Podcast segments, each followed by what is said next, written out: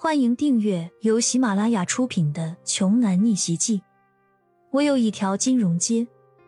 作者：山楂冰糖，由丹丹在发呆和创作实验室的小伙伴们为你完美演绎。第二百七十八章。就在众目睽睽之下，只见刘承安并没有离开市政广场的活动现场，而是绕了一个圈。登上了对面碧水轩珠宝公司发布会现场的主席台。你们快看，怎么回事儿？刘长安怎么跑到碧水轩那边去了？这不会也是天域珠宝的一部分计划吧？说不定就是派刘承安过去捣乱的，让对方开业的发布会办不成，当场恶心对方。这场面可是变得越来越有意思了。那咱们就围观吃瓜，等着看好戏吧。记者们爆发出强烈的求知欲和坐等大瓜的心态。只见刘承安稳步登台，与郭青会长握手的同时，二人相视一笑。郭青会长面对着台下的众位来宾，真诚的说道：“现在，有请我们碧水轩的总经理发言致辞。”什么？我没听错吧？是呀，咋回事啊？刘承安不是天域珠宝那边的总经理吗？怎么一个转台的功夫，摇身一变就成了碧水轩这边的总经理了呢？刘志凯噌的一下就从座位上站了起来，傻傻的看着眼前的一切。可是所有都晚了，他彻底无法挽回了。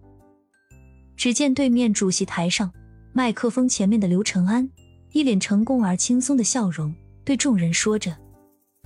我刚刚已经从天域珠宝那边辞职了，辞职信就留在那边的演讲桌上。与此同时，和我一起离开的，还有天宇珠宝原来合作了多年的所有玉雕师傅们。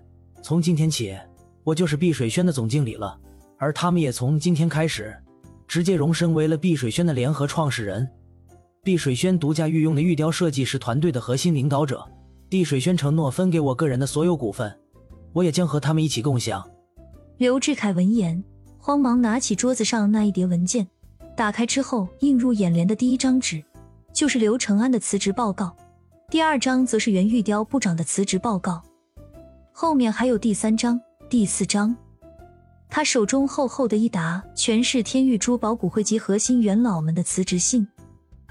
距离碧水轩的主席台最远的一位记者站在后面，直接大声的问道：“刘长安先生。”您为什么要舍弃刘家这棵大树，而选择新开业的碧水轩呢？难道这家公司的背景比刘氏家族还要更大吗？